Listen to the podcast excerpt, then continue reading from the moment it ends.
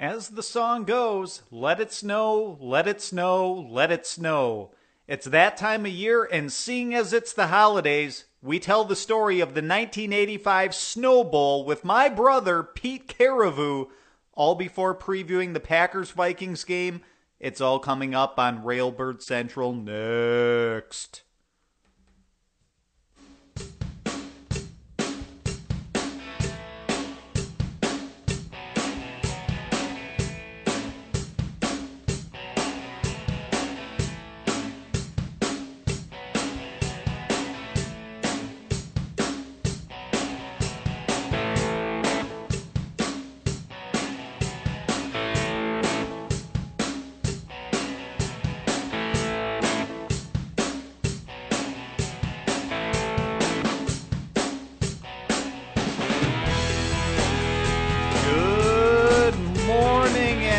Happy holidays, Packers fans. Welcome to Railbird Central at Cheesehead TV. I'm your host, Brian Carriveau. We're talking Packers football this morning. We're getting a history lesson, and we're previewing the upcoming game against the Minnesota Vikings. To do that, we're going to have a little bit of a different episode than usual today. Um, what I did is, uh, as you'll hear me explain in a second here, uh, I went home for the holidays last weekend with my family and brought the studio with me, and it's it's a little bit like an episode of Comedy Central's Drunk History. As uh, we got some beers out, and uh, I had my brother talk about the 1985 Packers Buccaneers Snow Bowl, appropriate at the time of year when there's snow during games at Lambeau Field, stuff like that. Uh, I thought, you know, the episode before Christmas, maybe we'd take this in a little bit different direction. So, hope you enjoy uh, an interview with my brother, Pete Carriveau. All right. I'm home for the holidays, and uh, today's episode is going to be probably a little bit of uh, like the Comedy Central show, Drunk History. Here we are. I'm drinking beers with my brothers. What are you drinking? Uh, a little homebrew today. Homebrewed ale. This is my brother Pete. I'm drinking a Titletown Brewery IPA Green 19, so appropriately here that we're discussing Packers football and we're going to discuss the 1985 Snow Bowl that Pete was at, Packers versus Buccaneers. And uh, I- I was probably playing with Legos at the time, but how old were you in 1985? 1985, I was in college, so I was probably about 20, to- 20 years old. Okay, okay. Um, it was um, uh, December 1st was the game uh, of 1985. Like I said, Packers versus Buccaneers. And I, I suppose this uh, uh, conversation is appropriate here at the time of year that we're uh, the current Packers are dealing with winter weather coming off the game in Chicago that was oh, 10 degrees. The game before that against Seattle and Texas, they were uh, playing in the snow. And uh, this game, uh, Pete, uh, just to set the scene, I, I know the day before the game you were hunting, and, and this isn't to relay hunting stories here, but I mean, describe the scene the day before the game when you were outside all day long. I just remember that day uh, when we were hunting that um, I had I had shot a deer that day, and uh, we had to go kind of across a creek, you know, to to get to the deer that I that I had shot, and it, was starting to snow heavily. I mean, where you would you could probably see at that point probably about 200 yards, you know, but it, it just kept coming down harder and harder, and by the time we got over to the deer, and then to drag it out. there, there was a lot of snow on the ground already then. So this was how far before the game? The, the next day the game was was it a noon kickoff? I believe it was a noon kickoff, uh, from what I remember, and uh, T- tell me the okay the day of the game. Then tell me about going to the game because we live in Crivitz, Wisconsin, which is about an hour north drive of Green Bay. Tell me what the the trek was like getting to Green Bay, what should be an hour drive. Yeah, the main thing that I remember about that drive that morning is I remember coming just if if you know coming into Crivitz, there's a big hill on the south side of town, and I remember going up that hill and uh, we were in a line of cars because a lot of people were heading back from the last day of deer season, you know, heading home or heading to the Packer game, whatever the case may be. And I remember a person heading north pulled in front of a line of cars and. Uh, everyone ahead of me started hitting their brakes and I was hitting my brakes and I remember turning a 360 up on the top of this hill. And uh, luckily there were no cars coming behind that gentleman that that did that. And uh, I, I didn't hit anybody. Nobody hit anybody and we just kept going. And uh, that's the main thing I remember you know the, the drive took quite a while to get down to Green Bay the guy who cut everyone off uh, it was did he go in the ditch he, no he was just pulling in in front of a, a line of cars and I don't know why right on the top of the hill but Okay, so you get to the stadium, and is it, it's snowing at that point? How much how much snow is on the ground? I would say at that point um, there was probably close to a foot of snow on the ground at game time. Okay. Uh, I just looked up the Wikipedia entry of the game, uh, but so I mean I ha- I haven't double checked these statistics, but I have no reason to think they're wrong. It says there were less than twenty thousand people in the stands. It said there were more than 35,000 no shows despite it being a sellout. Would you say that was kind of accurate? Oh, definitely. Um, the thing that I noticed, um, I was on the 50 yard line right behind the Packer bench, about five rows up, and you know there were people around us there and there were people on the other side you know on the sidelines but there were very few people up above in the bowl and in the uh, end zones. So you probably could have sat anywhere you wanted this definitely game. definitely yeah you, there would be no problem sitting where you wanted. Could, have you have you ever looked at like footage of the game see yourself in the stands? Because there's not that many or i don't could you even see the stands because there's so much snow well, I just remember there was there was a lot of snow in the stands. I mean, obviously they couldn't get rid of all that snow in there.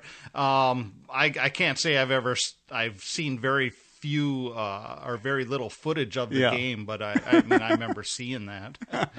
uh, so, what are your memories of the game then? They play the Tampa Bay Buccaneers. Uh, I believe Steve Young was the quarterback at the time, right? Yes.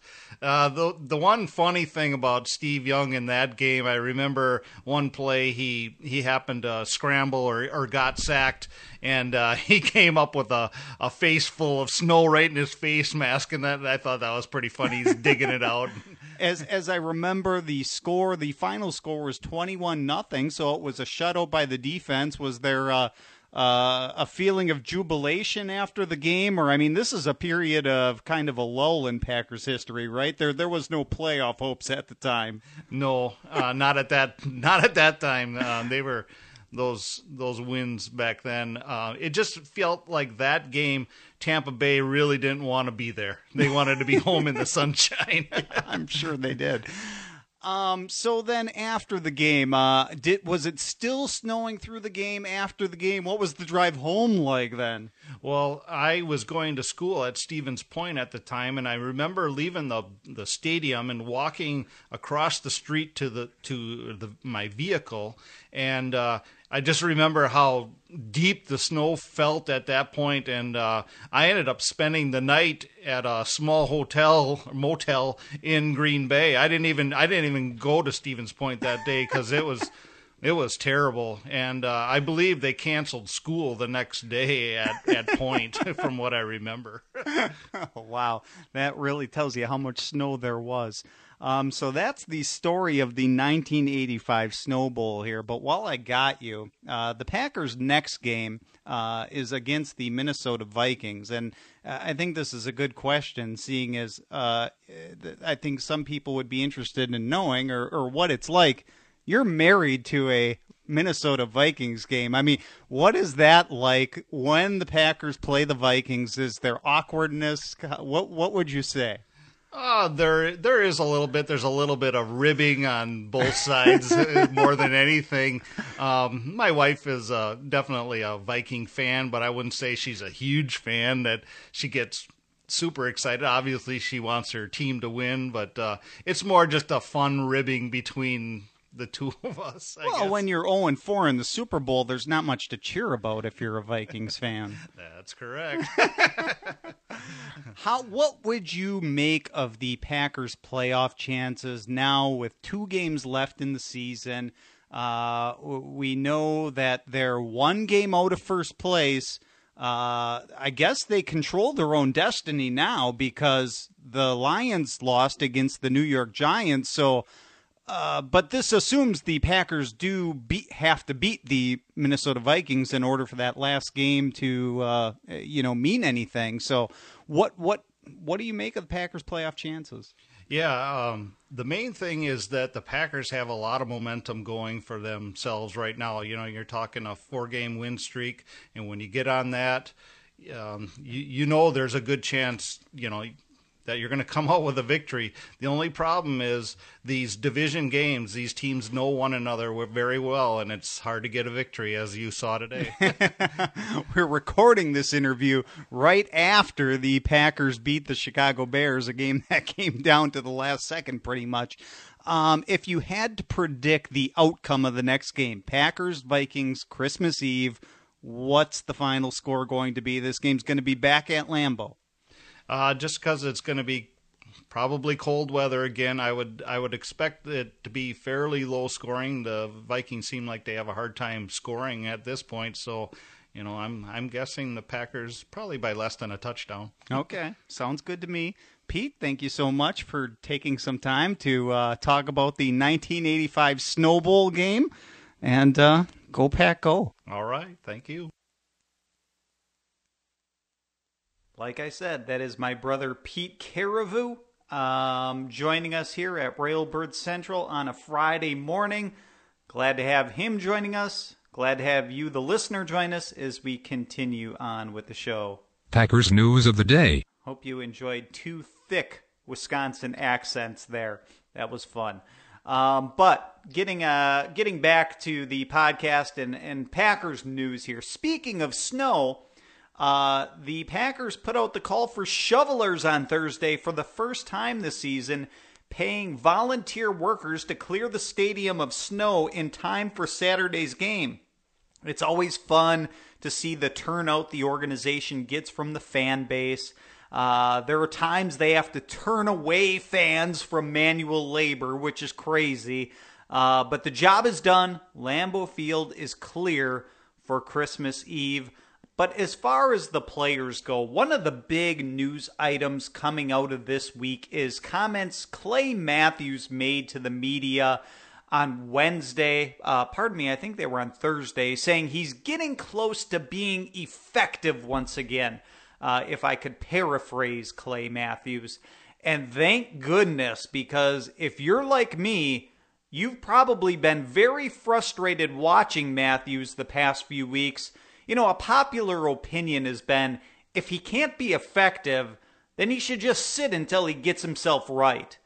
Because, with the exception of the Seahawks game, when he put a little bit of pressure on Russell Wilson, and I mean a little bit, it's not like he even got a sack that game. Uh, that was really the only time in about the past three weeks when it seems like he's helped at all. And then, you know, the game against the Texans, the game against the Bears, I haven't seen anything out of Clay Matthews uh, that that's helped this team really whatsoever. Uh, he's almost better off being on the bench, but he says he's getting better, and the Packers need him out there because one other big news item this week uh, fellow outside linebacker Nick Perry returned to practice with a big club cast on his hand, and it remains to be seen how effective he'll be if he plays with that. He's missed now the past two games for the Green Bay Packers, and you know he he tried to play the game. He got his hand injured and played a handful of snaps. Um, you know, I don't know what the Packers are going to do with Nick Perry. Um, I suppose if there's enough, you know, other people who are just kind of fringe guys uh, who will be on the inactive list, Maybe you try to go with him and just play him in certain situations, like maybe running downs because he's so good setting the edge. It could be some sort of rotations where Nick Perry is playing more run downs and Clay Matthews is playing more passing downs. That kind of suits the injuries that they have. Um, you know, Nick Perry might not be able to do a whole lot of hand fighting when he's rushing the passer so maybe if he can just kind of dig his feet in and hold his ground, maybe that's a good thing for the front seven of the run defense. And with Clay Matthews basically not being able to take on blocks very well, maybe he just kind of tries to put on a pass rush, uses speed to his advantage. That's just a presumption on my part. I'm not sure what the Packers are going to do this game, um, but they need Clay Matthews out there healthy uh, and effective because he's not been. And now also, Jayrone Elliott was in the did not practice category the past two days after injuring his hand against the Chicago Bears. It's not looking like he's going to play either, so that leaves the Packers with even less depth at outside linebacker. It's a good thing Julius Peppers is 100%, even if he's you know, uh, a little bit limited in from his age standpoint. Uh, it's a good thing he's healthy because they need him out there. Him and Datone Jones, and, and a good thing Kyler Fackrell has come back from his hamstring injury. Uh, because with, with such a banged up group, they need those guys to be out there taking significant and meaningful snaps on the field. So that's that situation. Uh, we also learned more about the car crash James Starks was involved in. He actually collided with a semi truck, uh, according to the Green Bay Press Gazette. Thankfully, it didn't happen on a highway. It, it happened around 4 o'clock a.m. the day after the Seahawks game, although the report says alcohol nor drugs were factors in the crash. Uh, so that's that was scary to read that. Uh, thankfully, it wasn't a fatal crash or anything like that. But Starks remains in the concussion protocol. He hasn't practiced yet this week, and I'd say he's a long shot for the game on Saturday. Uh, although, like I said, maybe we'll learn a little bit more when the Packers release their final injury report. Uh, we'll talk about more about that in the day ahead. Uh, but to preview the upcoming Packers Vikings game here, I can't help but feel good about this team heading into Saturday's game.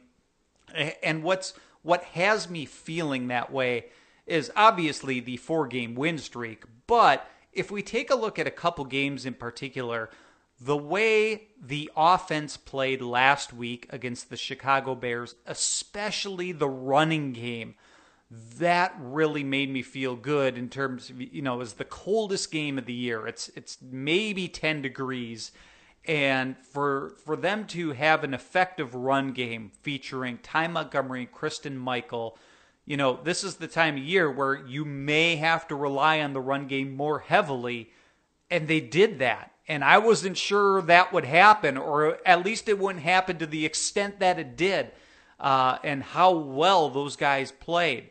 Um, and, and then conversely, or on the other side of the football, the way the Packers defense played against the Seattle Seahawks, the four interceptions of Russell Wilson, and, and just, you know, the all around defensive effort for that matter, that made me real feel good about the the, the Packers defensive side. Um, and, and so you take those things together and you know, I'm I'm just liking the direction this team is headed right now.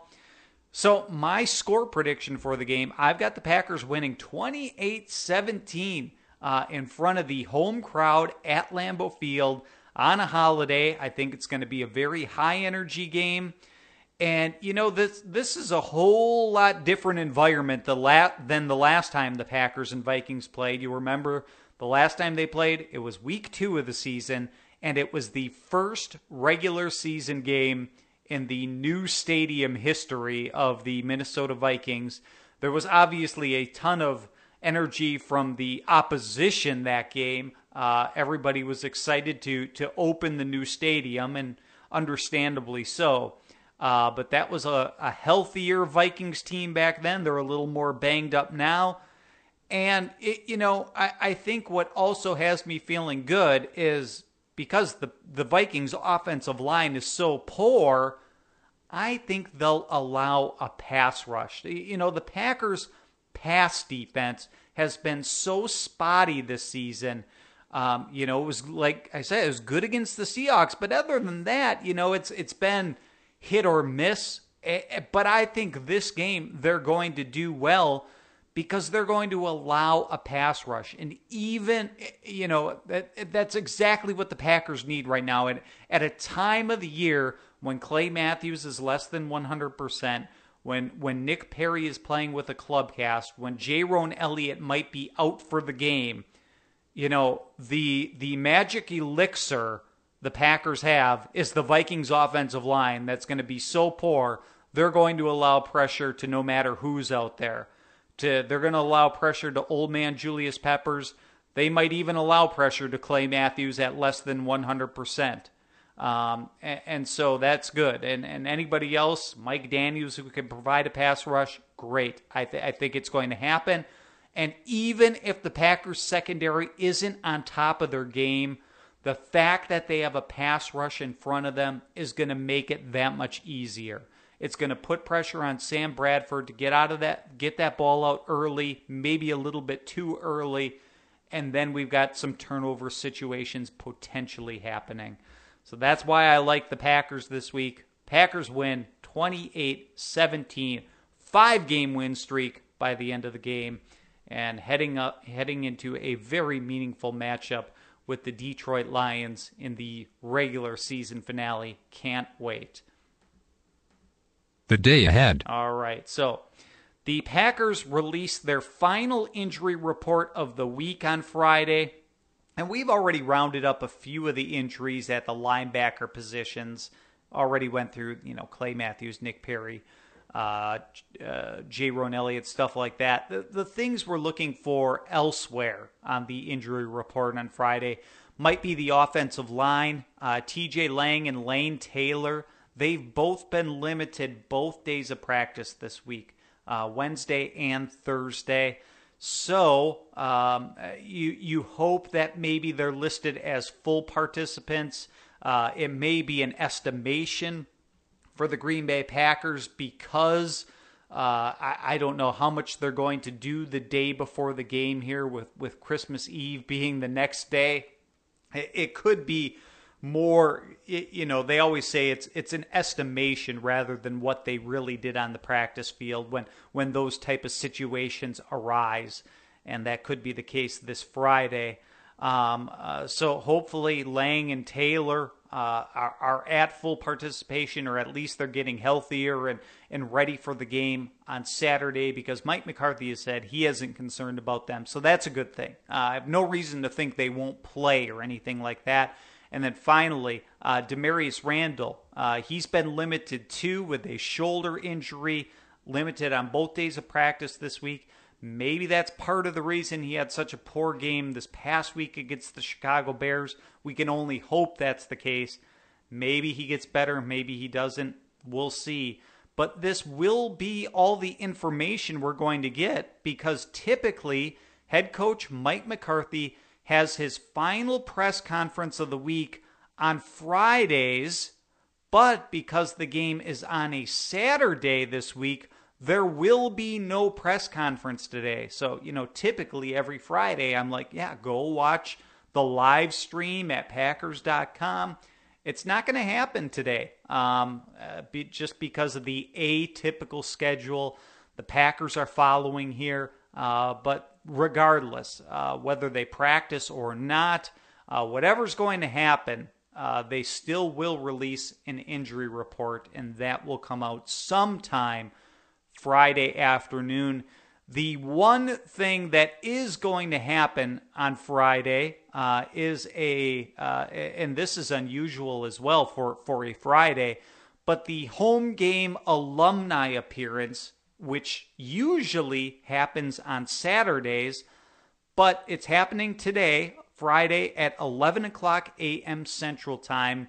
The duo uh, appearing inside the Lambeau Field atrium are former Packers fullback William Henderson and linebacker Bryce. Uh, these are 90s era Green Bay Packers.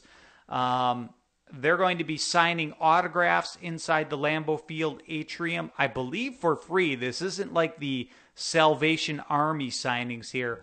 So if you happen to be in town, uh, if you happen to be going to the game Saturday and, and you are within driving distance of Lambeau Field, feel free to get some some free autographs from former Packers Pro Bowlers back in the day.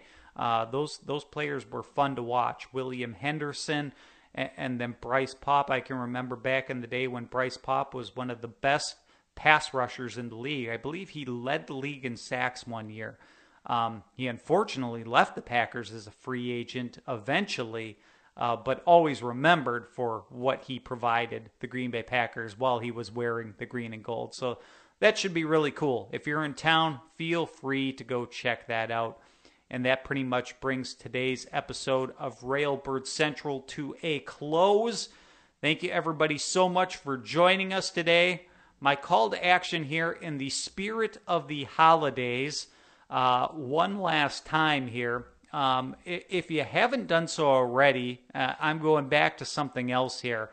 Um, the GoFundMe page for former Cheesehead TV writer Adam Czech uh, still has is just short of meeting its fundraising goal. You can see right on the Cheesehead TV homepage. Uh, it's all it's pardon me all set up on there. You'll see the goal was forty thousand dollars. Right now there is thirty seven thousand dollars and counting raised already uh, to to benefit the family of Adam Czech and his two young sons um, to set up a college education fund for them. Uh, so I thought here with Christmas, we'd give this uh, Christmas on the way, we'd give this one final shot here. Uh, Adam was a great man and a, and a very talented writer.